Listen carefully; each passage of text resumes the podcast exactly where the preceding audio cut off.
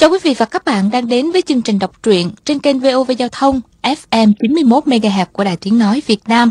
Trong chương trình đọc truyện hôm qua, chúng ta đã theo dõi phần 26 bộ truyện Bích huyết kiếm của nhà văn Kim Dung. Bây giờ, mời quý vị và các bạn theo dõi phần tiếp theo của bộ truyện này.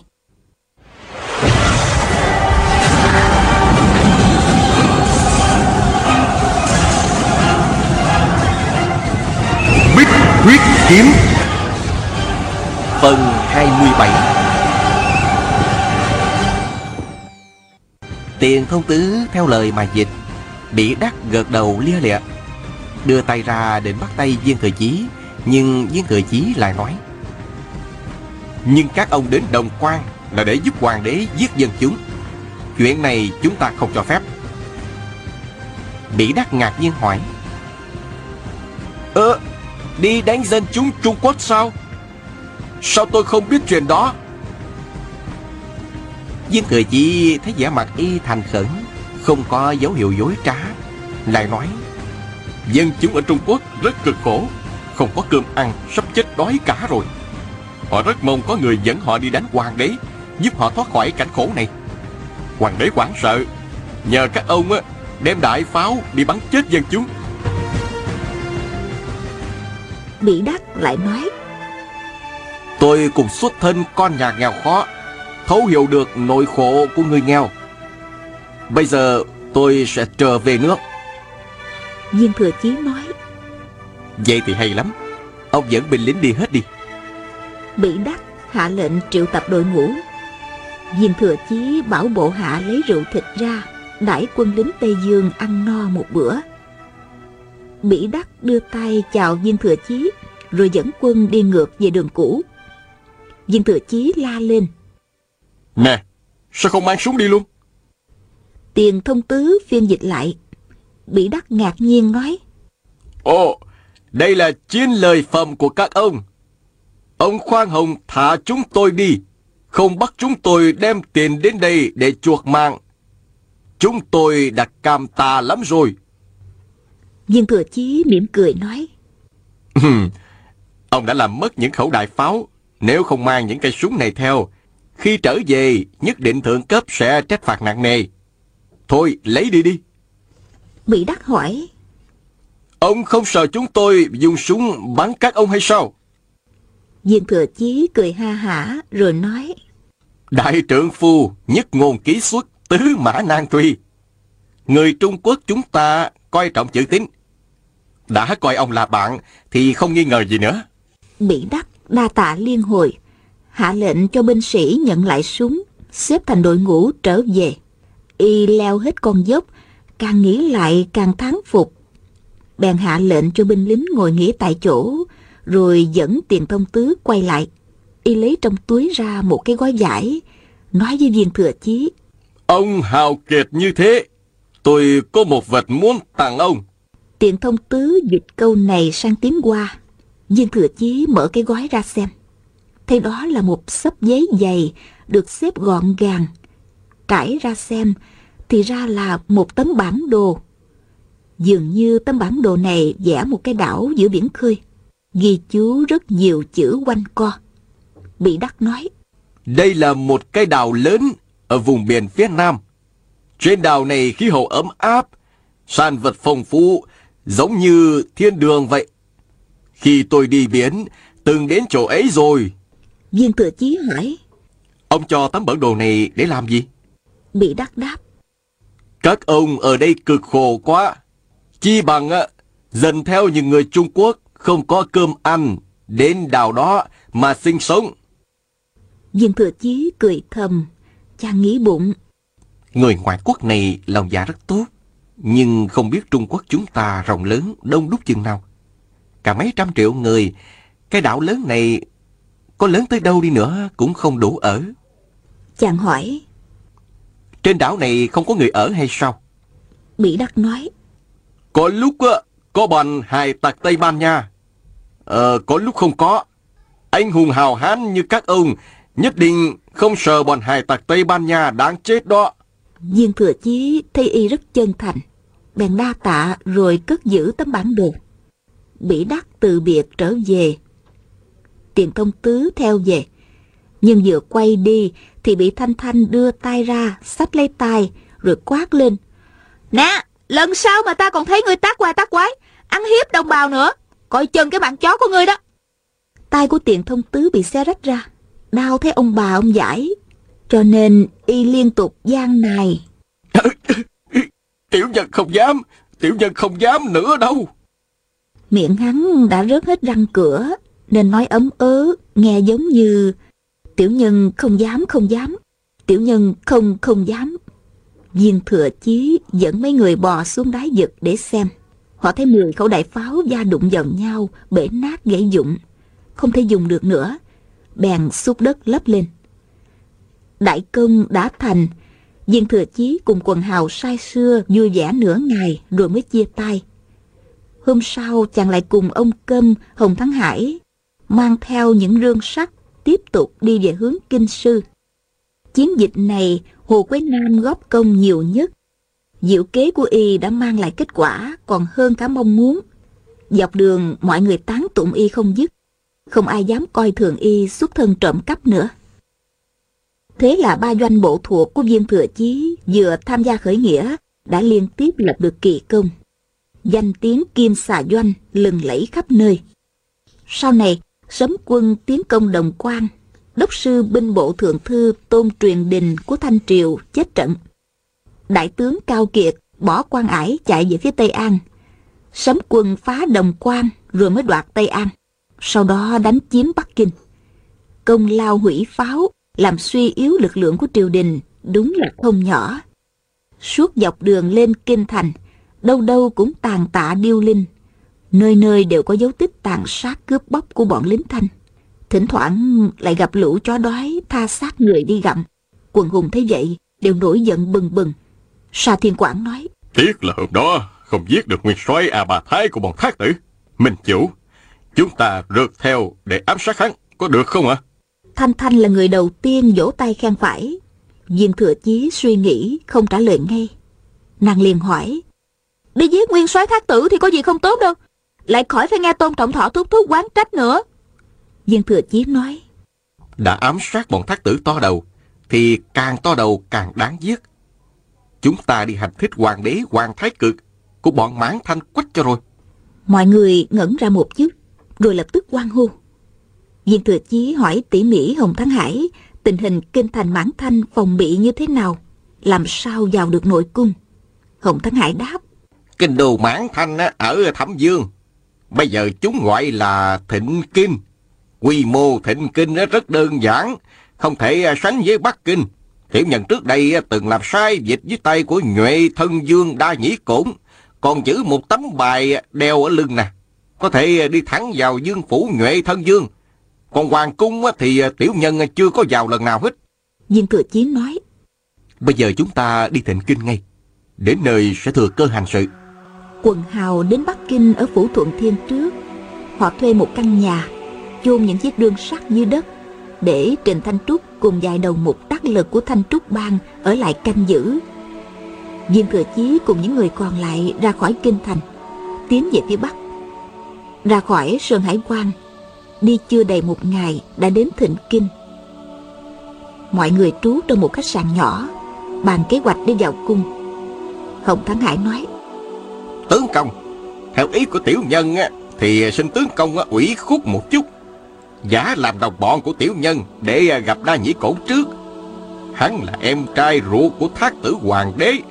Ờ, trong các vị dương gia thì hắn được sủng ai nhất, quyền lực lớn lắm. Không chừng chúng ta có thể dụ hắn dẫn vào trong cung. Viên thừa chí hỏi. Đa nhĩ cổn từng phái người đưa thư đến thái giám Tào Quá Thuần. Làm sao người phúc đáp được đi? Hồng Thắng Hải đáp. À, tiểu nhân sẽ nói là chưa gặp Tào Quá Thuần nhưng ờ, khi ở Bắc Kinh đã thám thính được một số quân tình cơ mật nên quay về bẩm báo trước. Dương Thừa Chí lại hỏi Những quân tình cơ mật gì? Hồng Thắng Hải đáp à, Tiểu nhân cứ nói bừa một phen à, Đại khái như hoàng đế Minh Triều cầu viện bọn Tây Dương Mượn được mấy trăm khẩu đại pháo Mấy ngàn binh lính cầm súng à, Đặt kế hoạch tiến công Mãn Châu Viên Thừa Chí cảm mừng Chàng nói Kế này tuyệt diệu. Đa nhĩ cổ nghe vậy nhất định sẽ bẩm lên thác tử hoàng đế. Chàng bảo Thanh Thanh lấy cây súng Tây Dương ra, nói với Hồng Thắng Hải. Ngươi cứ nói ta là tên thông dịch, tiền thông tứ của bọn Tây Dương. Ờ, nên hiểu rõ nội tình hơn. Thanh Thanh phá ra cười, rồi nói. Thừa chế đại ca, Quýnh không cải trang thành ai khác, mà lại đi giả mạo thành tên thông dịch khốn kiếp tiền thông tứ kia. Mũi phải đánh gãy hàm răng của Huynh, cho giống rồi tính tiếp. Vừa nói xong, nàng đưa tay tát giờ lên mặt viên thừa chí. Chàng há miệng ra đớp ngay bàn tay. Thanh Thanh rút tay về không kịp. Sau đó viên thừa chí xì xổ mấy câu, bắt chước kiểu Tây Dương. Mọi người đều cười ồ lên. Trưa hôm đó, viên thừa chí cùng Hồng Thắng Hải tới nhuệ thân Dương Phủ để cầu kiến Dương gia.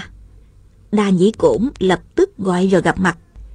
Viên thừa chí thấy Đa Nhĩ Cổn chừng 31-32 tuổi, người vừa cao vừa ốm, mặt đầy vẻ tinh ranh. Hồng Thắng Hải nói một hồi bằng tiếng Mãn Châu.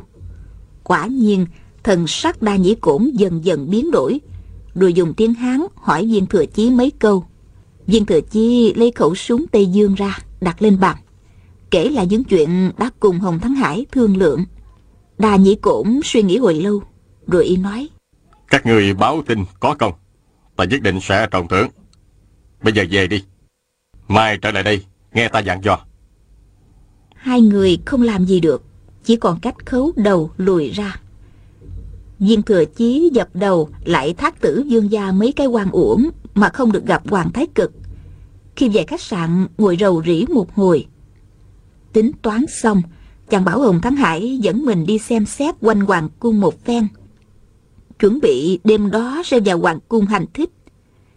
Chàng biết, bất kể đêm nay thành bại như thế nào, thì hôm sau chúng cũng lùng sụp khắp nơi tìm bắt thích khách.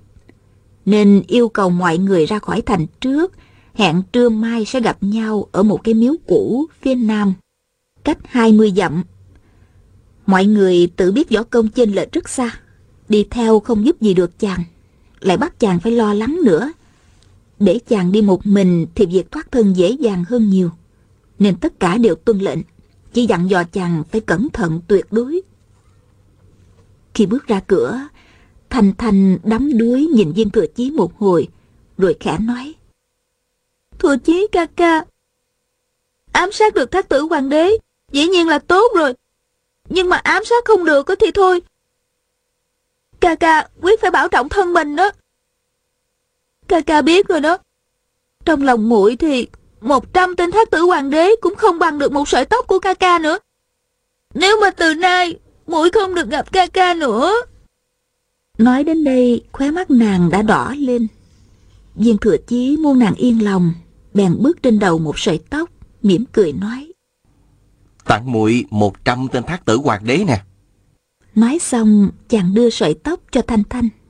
Nàng phì cười thành tiếng, nhưng nước mắt đã rơi xuống.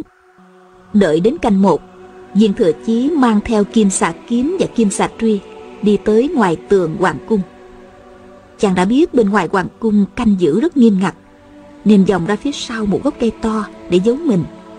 Đợi bọn vệ sĩ tuần tra đi qua, rồi mới nhẹ nhàng vượt tường vào cung. Bên trong điện cát đầy dẫy, chàng phân dân không biết Hoàng Thái Cực ở điện nào. Nghĩ bụng chỉ còn cách cố bắt một tên vệ sĩ hoặc thái giám để hỏi cung. Chàng rón rén đi qua đi lại cả nửa giờ, vẫn không thấy manh mối gì. Nghĩ thầm. Việc này tuy khó, nhưng vẫn không bằng lần trước, nửa đêm dò xét đại công phường. Ta phải bình tĩnh. Đêm nay không thành công, thì đêm mai đến tiếp. Mất một hai tháng cũng không sao. Viên thừa chí nghĩ vậy nên thoải mái trong lòng. Nhẹ chân đi vòng qua một hành lang. Đột nhiên thấy giữa lùm hoa có ánh đèn chớp lên. Chàng liền co người lại, núp phía sau một hòn non bộ. Không bao lâu thì có bốn tên thái giám xách lồng đèn, yểu điệu đi tới, dẫn theo ba viên quan. Viên thừa chí thấy đông người. Nếu mình nhảy ra bắt thì nhất định sẽ làm kinh động. Hoàng đế đề phòng thì không thể hành thích thành công được. Chàng bèn nhẹ nhàng đi theo bảy người đó tới một tòa đại điện ở vào khoảng giữa. Tấm hoành phi ngoài điện ghi ba chữ sùng chính điện. Bên cạnh đầy những chữ mãn thanh cong queo. Diện thừa chí vòng ra sau điện, nằm rạp xuống đất quan sát xung quanh. Chàng thấy quanh điện có bốn năm chục vệ sĩ cầm đao canh giữ. Mừng rỡ nghĩ thầm. Nơi này phòng thủ thâm nghiêm như vậy Chắc là chỗ ở của thác tử hoàng đế rồi Viên thừa chí lượm một viên đá nhỏ dưới đất ném vào giữa vườn hoa. Bọn vệ sĩ nghe tiếng, một số bước sang đó xem xét. Số còn lại cũng chăm chú nhìn theo. Viên thừa chí lập tức chạy tới bên tường, thi triển kinh công bích hổ du tượng bò dọc lên. Chỉ chốc lát đã tới đỉnh điện. Chàng nằm sát mái nhà, im lặng lắng nghe bốn phía. Thấy không có tiếng động gì, biết tung tích của mình chưa bị ai phát hiện. Chàng mới khẽ gỡ một viên ngói lưu ly trên mái điện xuống. Theo khe hở nhìn xuống, thấy trong điện đèn đuốc sáng trưng. Ba viên quan đó đang xì sụp dưới đất, hành đại lễ ba quỳ chính lại. Viên thừa chí cả mừng, biết họ đang tham kiến hoàng đế. Người đứng trên cùng là một lão quan đầu tóc bạc phơ, lên tiếng. Thần là Phạm Văn Trần, kiên gia. Viên quan đứng giữa thân hình to lớn, nói. Thần là Ninh Hoàng Ngã, kiên gia. Viên quan đứng cuối, khuôn mặt khô gầy, nói. Thần là Bao Thừa Tiền, kiên gia. Viên thừa chí nghĩ thầm. Ba tên quan này là người Hán Mà đầu hàng bọn thác tử Đều là Hán giang Chàng bỗng thắc mắc Sao họ lại dùng tiếng Hán Để nói chuyện với hoàng đế thác tử Bèn từ từ di chuyển về phía nam Theo khe hở nhìn dịch về phía bắc Thấy trên long ỷ Có một người mặt vuông tai lớn Cặp mắt rất có thần trên mép lớt vớt râu, Chừng hơn 50 tuổi, Chắc chắn là Hoàng Thái Cực, Đại địch năm xưa của cha mình. Viên thừa chí nghĩ thầm. Nếu ở đây phóng kim xà truy Thì cũng có thể lấy mạng hắn. Nhưng khoảng cách hơi xa, Không chắc lắm. Không chừng trong đám thị vệ có cao thủ, Chúng mà gạt được thì hỏng việc rồi. Hay là Mình cứ nhảy thẳng xuống đó? Dùng kim các thủ cấp của hắn cho bảo đảm Bỗng nghe Hoàng Thái Cực nói Cuộc tình ở Nam Triều mấy hôm nay như thế nào? Ta vừa nhận được báo cáo của A Bà Thái. Nghe nói y vừa trúng mai phục ở thành châu Thái An, tỉnh Sơn Đông. Thua một trận lớn. Chẳng lẽ quân Minh còn đánh trận được như vậy hay sao? Các người biết tổng binh ở vùng Thanh Châu Thái An là ai không? Viên thừa chí nghĩ thầm. Thì ra chúng đang nói đến trận thắng của mình. Để xem chúng nói gì nữa. Ninh Hoàng Ngã nói. Khải bẩm hoàng thượng. Thần đã điều tra tường tận. Tổng binh của quân Minh là Thủy Giám. Võ nghệ rất giỏi. Ờ, Nhưng chỉ huy thật sự là một đám dòng mạng Với tài của Lý Tự Thành Gọi là Kim Xà Doanh gì gì đó Thủy Tổng binh đã bị chúng thu phục rồi. Hoàng Thái Cực à lên một tiếng Rồi nói. Hắn đầu hàng bọn phản tặc rồi sao? Vậy thì đáng tiếc quá. Các người đi điều tra tỉ mỉ xem Có thể tìm cách dụ hắn đầu hàng đại thanh chúng ta hay không. Xem thử hắn tham tiền tài hay tham nữ sắc Người này có thể đánh bại A Ba Thái Nhất định là một nhân tài. Chúng ta quyết không dễ bỏ qua. Ba viên quan cùng nói. Hoàng thượng thanh minh Nếu thủy giám mà chịu quy thuận thì hay quá. Coi như hắn có phước khí. Hoàng Thái Cực thở ra một hơi Rồi nói. Năm xưa chúng ta dùng kê phản gián Giết viên sùng quán Mỗi lần trẫm nghĩ đến Lại thấy tiếc vô cùng Viên thừa chí nghe y nhắc đến tên phụ thân mình Trong tai bỗng ù ù Toàn thân nóng hổi Y nghĩ cứ lặp đi lặp lại Kỹ phản gián chúng dùng kế phản gián. Gia Gia mình bị hại chết.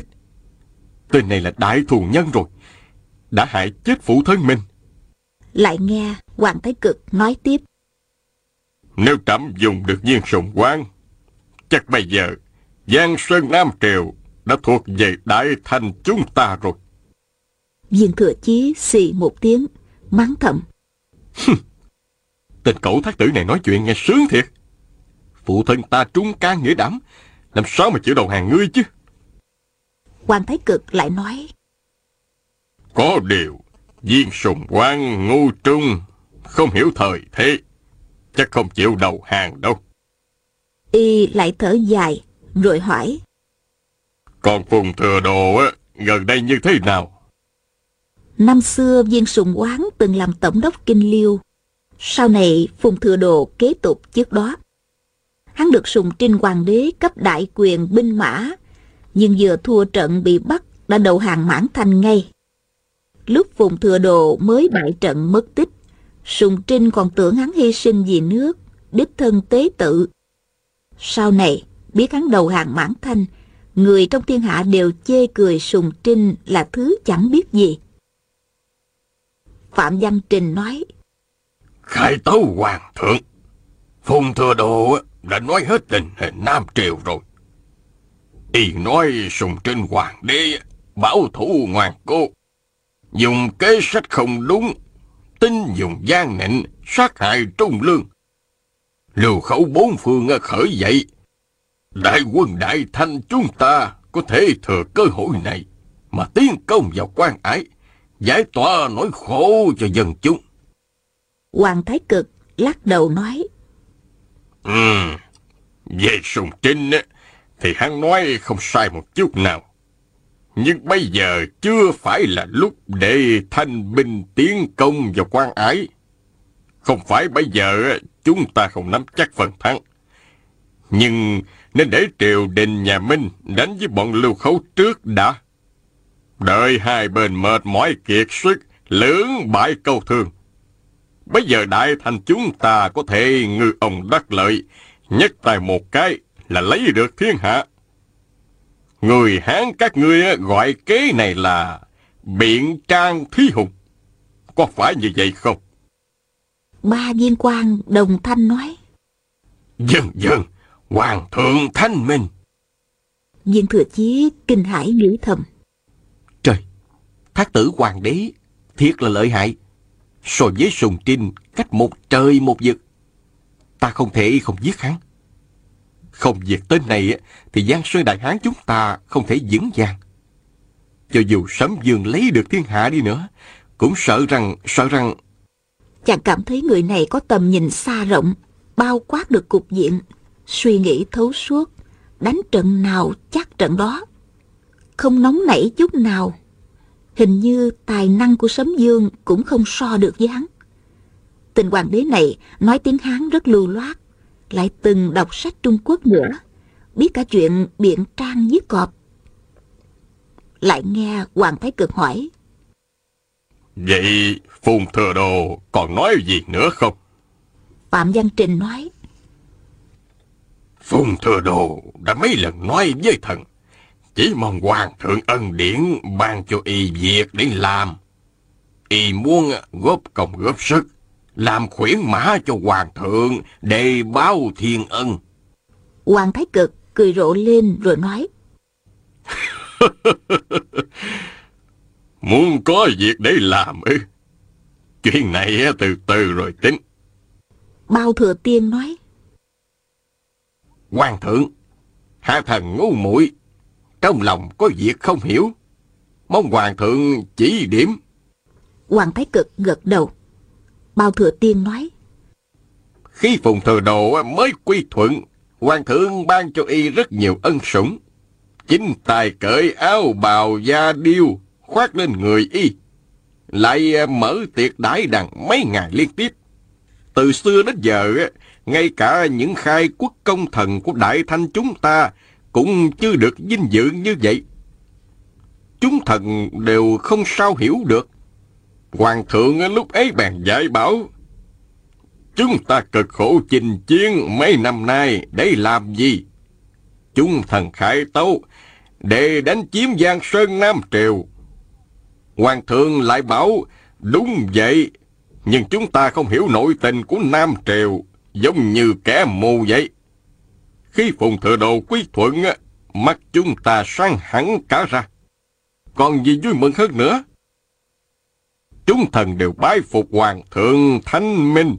Sau đó, Phùng Thừa Đồ kể hết các quan chức canh giữ thành trì của Nam Triều. Ngay cả phong thổ nhân tình cũng nói tỉ mỉ. Quả nhiên, không ngoài dữ liệu của Hoàng thượng. Ờ, nhưng tại sao Hoàng thượng không thưởng cho y tước gì hay quan chức gì? Chúng thần hoàn toàn không hiểu. Hoàng Thái Cực mỉm cười, nói. Tính tình lão bào thật là thẳng thắn. Muốn hỏi gì là hỏi thẳng ngay, không kiên kỵ. Ba người các ngươi tuy là người Hán, nhưng đã phụng sự cho tiên hoàng và trẫm từ lâu. Một giả trung thành. Phùng thừa đồ làm sao mà so sánh với các ngươi được? Bọn Phạm Văn Trình đều quỳ xuống dập đầu binh binh lên nền nhà, tỏ vẻ vô cùng cảm kích. Viên thừa chí thầm thoá mạ. Đồ vô sĩ. Hoàng Thái Cực lại nói. Có người của Phùng Thừa Đồ á, tuy có bản lãnh, nhưng cốt khí thì không được chút nào. Trước đây trạm đối đại với hắn quá tốt, nếu bây giờ lại ban cho tước cao lộc hậu, thì loại người này có chịu ra sức làm việc hay không? Sùng trinh phong quan cho hắn còn chưa đủ lớn hay sao? À, trước kia hắn làm uh, chức quan gì? Phạm Văn Trình đáp. Khai tấu hoàng thượng. Hồi ở Nam Triều, y giữ chức thái tử thái bảo, binh bộ thượng thư, tổng đốc kinh liêu quân vụ, thống lĩnh tam quan tổng bình dưới trướng, thật là quan to quyền lớn. Hoàng Thái Cực nói. Đó đó, ta phong quan cho hắn dù lớn đến đâu, cũng không thể lớn hơn chức quan của Sùng Trinh đã phong cho hắn. Nếu muốn hắn tận tâm tận lực, thì không thể cho hắn làm quan, mà nên treo một chỗ cho hắn lắc lư qua lại, không biết dựa dẫm vào đâu. Ba người đó nghe xong cùng nói. Hoàng thượng thanh minh. Viên thừa chí càng nghĩ càng thấy có lý. Nhận ra Hoàng Thái Cực có phương pháp sử dụng nhân tài cực kỳ sát suốt. Chàng nghe mấy câu này, cảm giác giống như hồi ở Hoa Sơn tuyệt đỉnh, vừa đọc Kim xà bí kíp. Loại pháp môn này hiểu được mà không bắt chước được. Tuy không phải là chính đạo, nhưng bắt người ta phải khâm phục. Chàng nằm yên ở đó một lát, nghe Hoàng Thái Cực thương nghị với bọn Phạm Văn Trình. Sau này, lấy được thiên hạ triều minh sẽ cai trị như thế nào? Bây giờ phải chuẩn bị ra sao? Cứ như Giang Sơn Đại Minh đã là đồ vật trong túi rồi vậy. Viên thừa chí vô cùng giận dữ, nhẹ nhàng gỡ thêm hai viên ngói lưu ly, nhìn chính xác những chỗ sẽ đặt chân khi nhảy vào trong điện. Bỗng chàng nghe Hoàng Thái Cực nói. Hiện nay ở Nam Triều, lưu khấu nổi lên tư phía. Nói tới nói lui cũng chỉ có một lý do. Đó chính là bá tính không có cơm ăn. Sau khi chúng ta lấy được Giang Sơn của Nam Triều, việc lớn đầu tiên á, là phải làm sao cho bá tính trong khắp thiên hạ, người nào cũng có cơm ăn. Viên thừa chí bỗng động tâm, nghĩ thầm. Câu này rất đúng. Bọn Phạm Văn Trình tán dương mấy câu. Hoàng Thái Cực lại nói. Muốn cho dân chúng có cơm ăn, các người nghĩ xem cách gì là tốt nhất. Phạm Tiên Sinh nói thử xem. Hình như y đối với Phạm Văn Trình khách sáo hơn, gọi là tiên sinh. Không như vừa rồi gọi bao thừa tiên là lão bao. Phạm Văn Trình nói. Hoàng thượng chưa đoạt được Giang Sơn, đã nghĩ đến ba tính. Tâm ý này nhất định sẽ được Hoàng Thiên chiêu cố. Theo như ngu ý của thần, muốn cho ba tính trong thiên hạ đều có cơm ăn, việc thứ nhất là phải thuế má nhẹ nhàng, không như sùng trinh ra sức dơ dét tăng lương tăng thuế. Hoàng Thái Cực gật đầu, nói.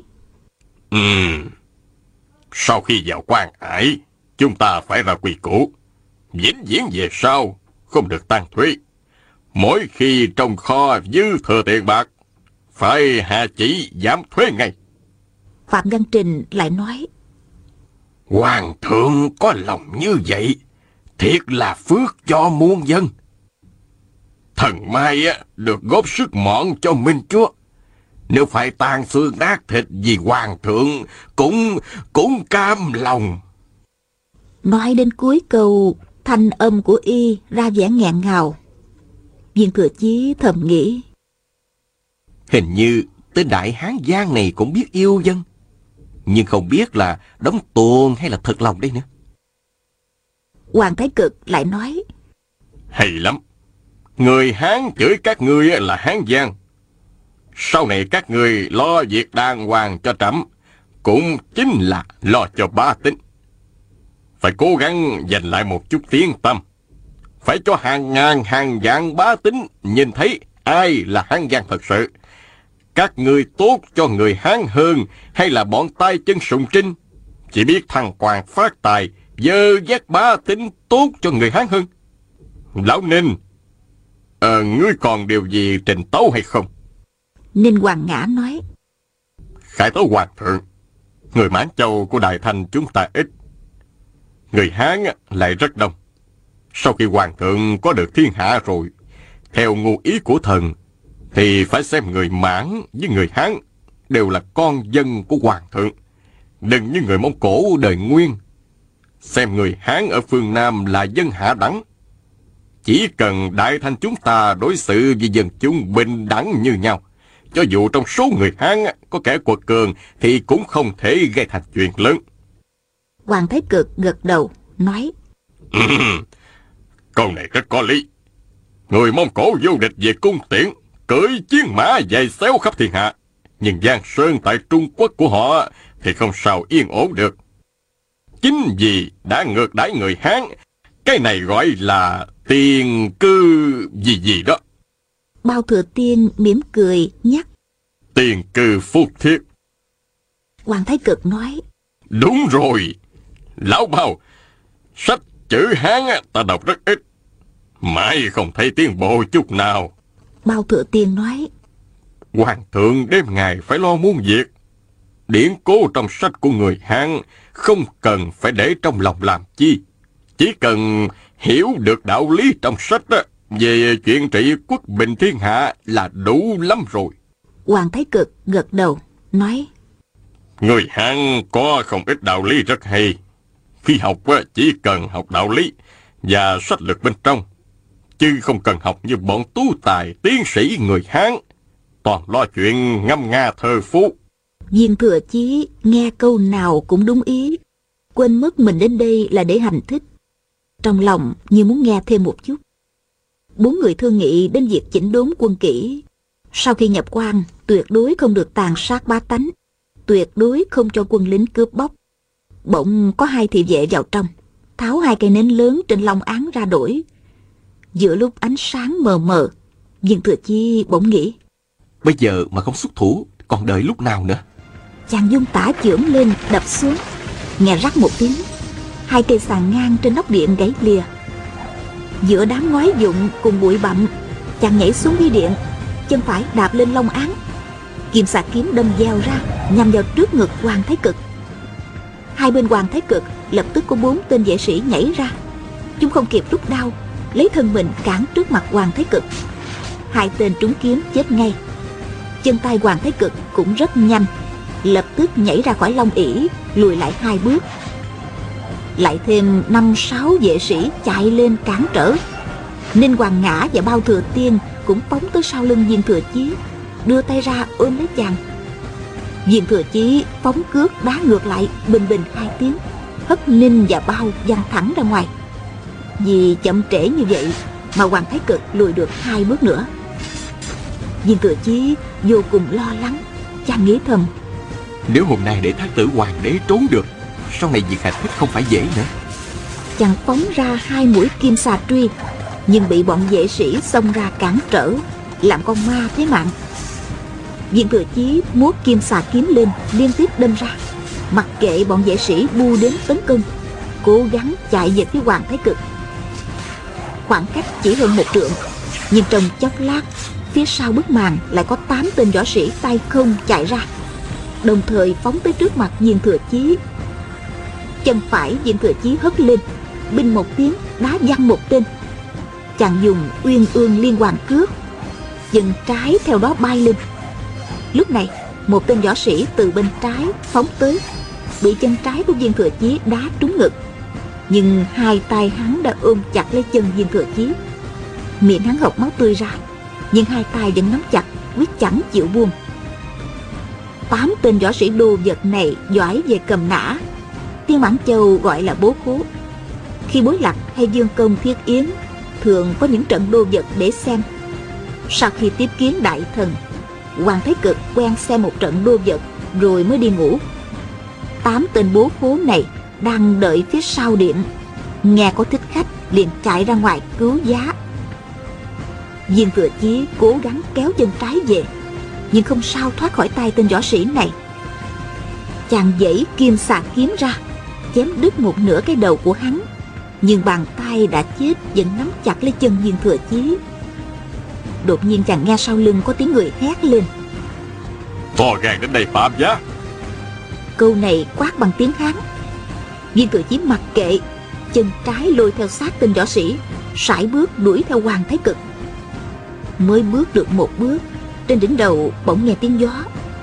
Bình khí chưa đánh tới nơi mà kình phong đã quét vào gáy như một lưỡi đao sắc bén.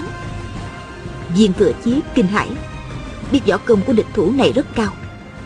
Trong lúc nguy cấp, chàng vội nhào xuống đất, lộn đi một vòng ra ngoài, múa kiếm bảo vệ đỉnh đầu tay trái cố gắng gỡ bàn tay xác chết đang nắm chặt chân mình.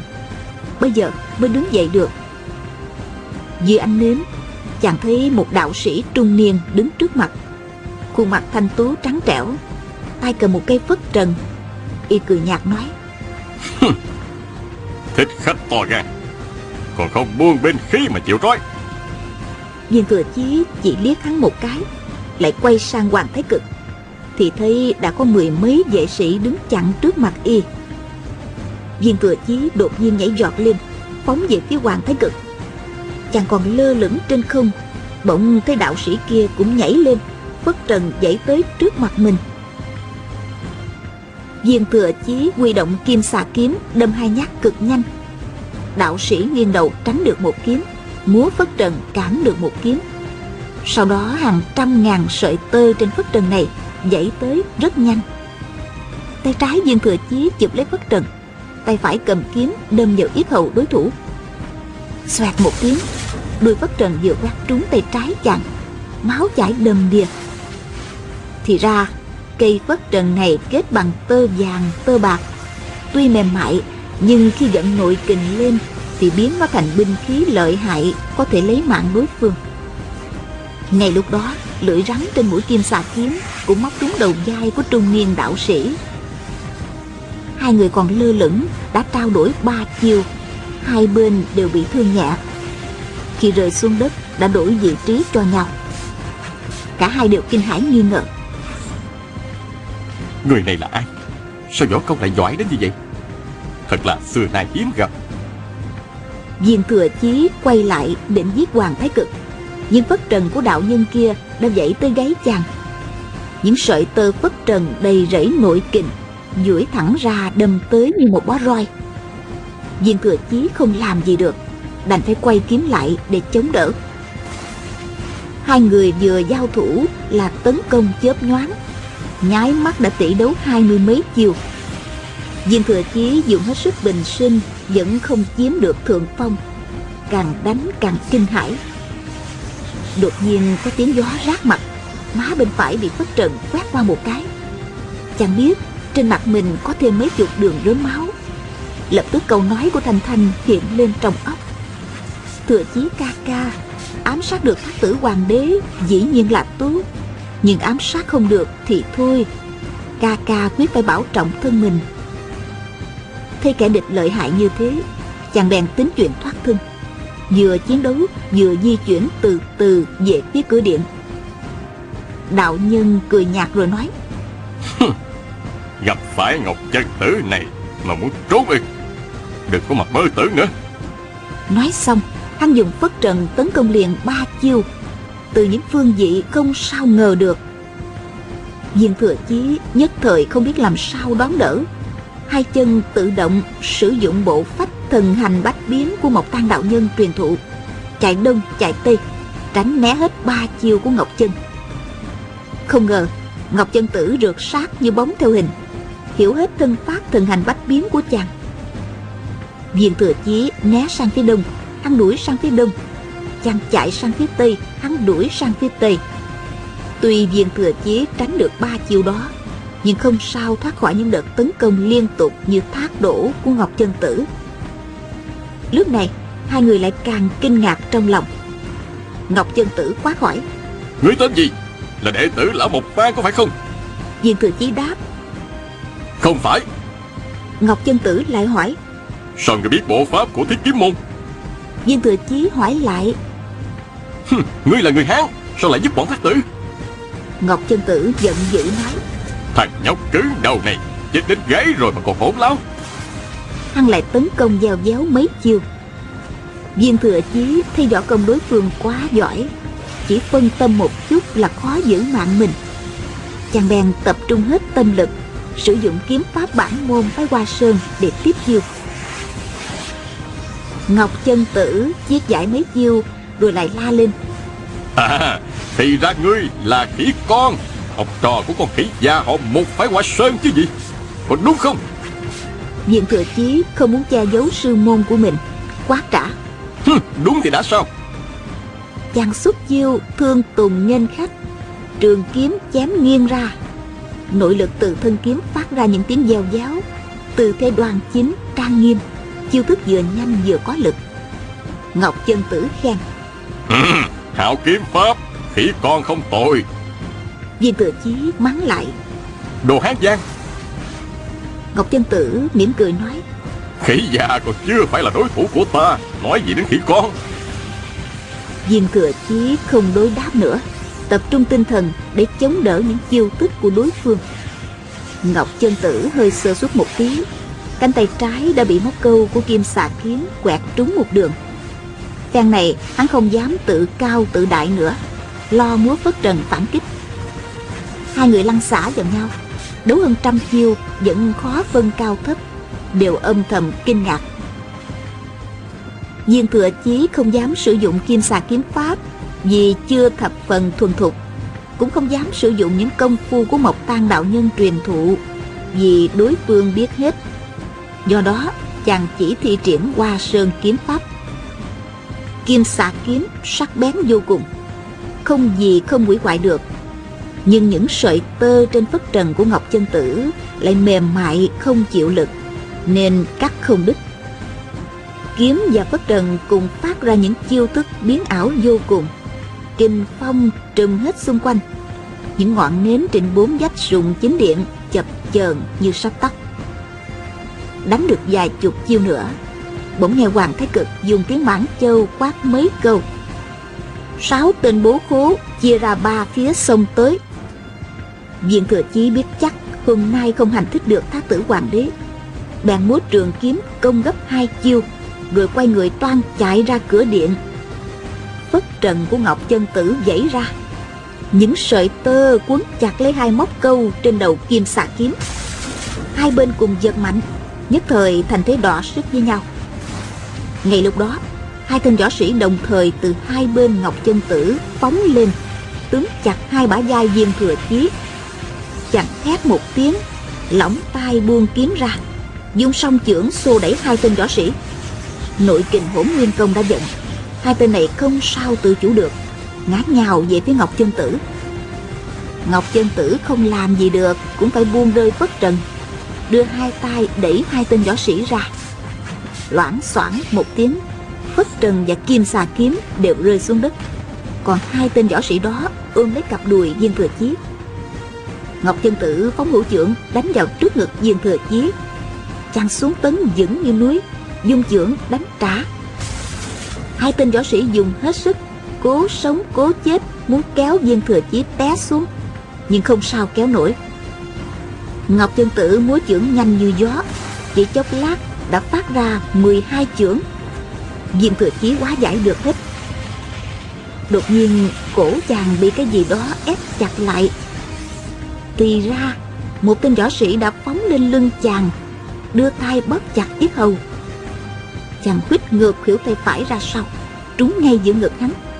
Hắn lập tức phun giọt máu vào sau gáy diện thừa chí. Máu từ trong cổ áo chảy xuống lưng, nóng hổi. Bàn tay bóp ở yết hầu từ từ thả lỏng. Viên thừa chí đang nhận kình lực để cố thoát khỏi bàn tay tên võ sĩ đó. Một tên khác lại phóng lên nắm chặt được bàn tay phải của chàng. Ngọc chân tử thừa cơ phóng chỉ điểm tới giao giao. Viên thừa chí đưa tay trái ra đỡ. Tứ chi chàng chỉ còn lại cánh tay trái tự do. Thế mà chàng vẫn cản được bảy phát chỉ của ngọc chân tử. Ngọc chân tử dùng tay phải điểm tới, thả chưởng đánh vào mặt viên thừa chí. Chàng vừa nghiêng đầu tránh né, cánh tay trái bỗng bị một tên võ sĩ ôm chặt luôn ngọc chân tử điểm liền ba phát trúng vào ba đại quyệt trước ngực của chàng rồi mỉm cười bảo. Thả ra đi Hắn không động đậy được nữa đâu. Nhưng hắn nói sao thì nói bốn tên võ sĩ đang ôm cứng hai chân hai tay viên thừa chí vẫn không dám buông tay.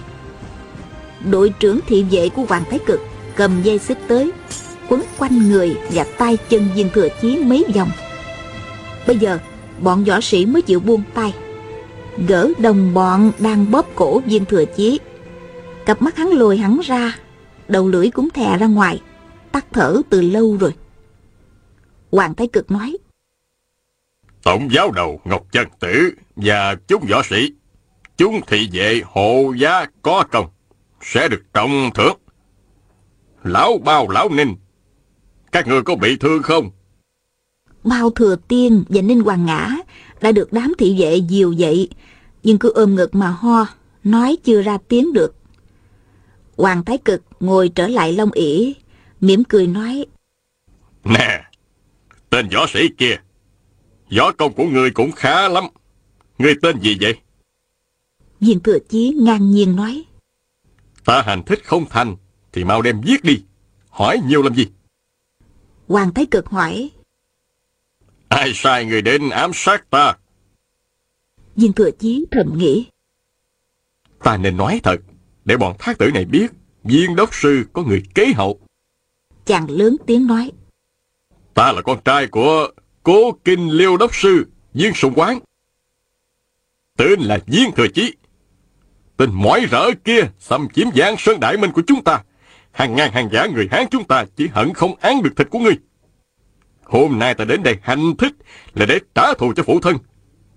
Cũng là để trả thù cho hàng ngàn hàng giả người Hán đã chết với tay ngươi kìa. Hoàng Thái Cực nhổm dậy y hỏi, Ngươi là con trai của viên sùng quán ư? Viên Thừa Chí đáp, Đúng vậy. Phụ thân đặt cho ta cái tên Viên Thừa Chí chính là muốn ta kế thừa di chí của người. Kháng cự bọn mỏi rợi xâm chiếm giang sơn người Hán. Bọn thị vệ thi nhau quát lên, Mau quỳ xuống. nhưng Viên Thừa Chí mặc kệ. Hoàng Thái Cực giãy tay ra lệnh cho chúng đừng làm ồn nữa, dịu dàng nói, Thì ra viên sùng quán còn có hậu nhân. Thiệt là tuyệt diệu. Người có huynh đệ gì không? Viên Thừa Chí ngẩn ra, nghĩ bụng, Hắn hỏi chuyện này làm gì chứ? chàng đáp. Không. Hoàng Thái Cực lại hỏi, Người có bị thương không? Viên Thừa Chí la lên. Mau giết ta đi. Ta không cần ngươi giả vờ thương xót.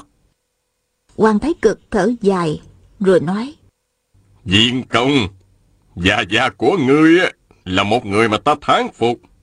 Tiếc rằng, sùng trên hoàng đế không rõ thị phi, sát hại trung lương. Năm xưa phụ thân của ngươi từng đề nghị với ta, hai nước minh thanh rút quân cho dân được nghỉ. Từ đây giao hảo với nhau. Nhưng chẳng những nghị hòa không thành, sùng trinh còn quy tội cho phụ thân ngươi. Ta nghe chuyện đó không khỏi đau lòng lắm. Sùng Trinh giết phụ thân ngươi vì hai tội danh. Ngươi có biết không? Viên thừa chí im lặng. Chàng cũng biết Sùng Trinh ghép cho Gia Gia mình hai tội.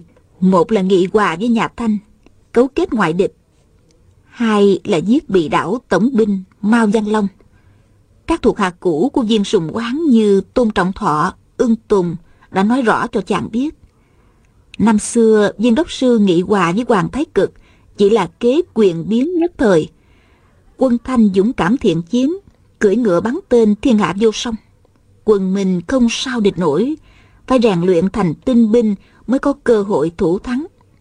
Nên viên đốc sư nghị hòa để luyện binh và hoàn thiện quân khí giữ thành. Còn tổng binh Mao Văn Long thì tham ô, cướp bóc bá tính, không phụ mạng triều đình, không nghe lệnh chỉ huy. Không giết hắn thì không thể chỉnh đốn quân kỹ. Hoàng Thái Cực lại nói, Phụ thân ngươi bị sụt trên hạ chết, còn ta là bằng hữu của phụ thân ngươi. Sao ngươi không biết phân biệt phải trái, không đi giết sùng trinh, mà đến đây hành thích ta? viên thừa chí cãi, Phụ thân ta là địch thủ của ngươi, sao là bằng hữu của ngươi được? Ngươi dụng kế phản gián, lừa gạt sùng trinh, hại chết phụ thân ta. Sùng trinh đáng giết, ngươi cũng đáng giết. Hoàng Thái Cực lắc đầu rồi nói, Ngươi còn trẻ, chưa hiểu hết sự việc. Nói thế nào thì nói, ngươi cũng không hiểu được đâu. Hắn quay lại bảo Phạm Văn Trình, Phạm Tiên Sinh, dẫn thiếu niên này về đi. viên thừa chí quát lớn, Ngươi muốn bắt ta bắt chước phụng thừa đồ hay sao? Hừm, chẳng lẽ con trai của viên đốc sư lại đi đầu hàng mãn châu? Lúc này phía ngoài sùng chính điện đã tụ tập không ít quan văn võ. Nghe có thích khách, bèn kéo đến đây hộ giá. Hoàng Thái Cực hỏi, Tổ đại thọ có ở đây không? Bên dưới một võ tướng đáp. Có thần. Y lập tức bước lên trên điện, quỳ gối khấu đầu. Viên thừa chí bỗng động tâm nghĩ thầm. Tổ Đại Thọ là đại tướng số một dưới trướng cha mình năm xưa. Khi cha mình bị Sùng Trinh hạ chỉ bắt giam, y giận dữ không phục, bèn dẫn quân ra khỏi Bắc Kinh phản kích. Sau này, cha mình từ trong ngục viết thư khuyên ngăn, y mới chịu tuân chỉ Sùng Trinh. Y đã quyết chiến với quân Thanh trước sau mấy chục trận. Nhưng Sùng Trinh vẫn đem lòng như kỵ, không cho cứu viện. Vì thế, trong trận Đại Ninh Hà, y bị Hoàng Thái Cực bao vây trùng điệp, bất đắc dĩ phải đầu hàng. Hàng xong lại phản, quyết chiến mấy trận ở Thẩm Châu. Hậu viện không có, nên bị bắt rồi lại đầu hàng. Tổ Đại Thọ tuy đối xử với cha mình không tệ, nhưng dù sao cũng không nên đầu hàng thác tử. Chàng nhịn không nổi, lớn tiếng trách mắng. Tổ Đại Thọ, đồ Hán Giang vô sĩ. Tổ đại thọ đứng dậy, quay lại nhìn chàng. Y đã cạo bớt tóc ở trước trán, sau lưng thắt biếm dài, đầu tóc trắng bạc, sắc mặt tiều tụy, không còn chút nào anh khí của một đại tướng thống binh. Viên thừa chí lại quát lên, Tổ Đại Thọ, ngươi còn mặt mũi nào nhìn ta nữa? Sau khi ngươi chết, dám đi gặp phụ thân ta hay không? khi ở dưới điện, tổ đại thọ đã nghe Hoàng Thái Cực và viên thừa chí đối đáp rồi. Đột nhiên nước mắt y lăn dài hai bên má, rung giọng nói. Viên công tử Công tử Công tử đã lớn đến như vậy rồi Hồi công tử ba tuổi Ta đã từng ấm công tử Viên thừa chí giận dữ nói. Ta từng bị hán giang ẩm Hèn gì xui xẻo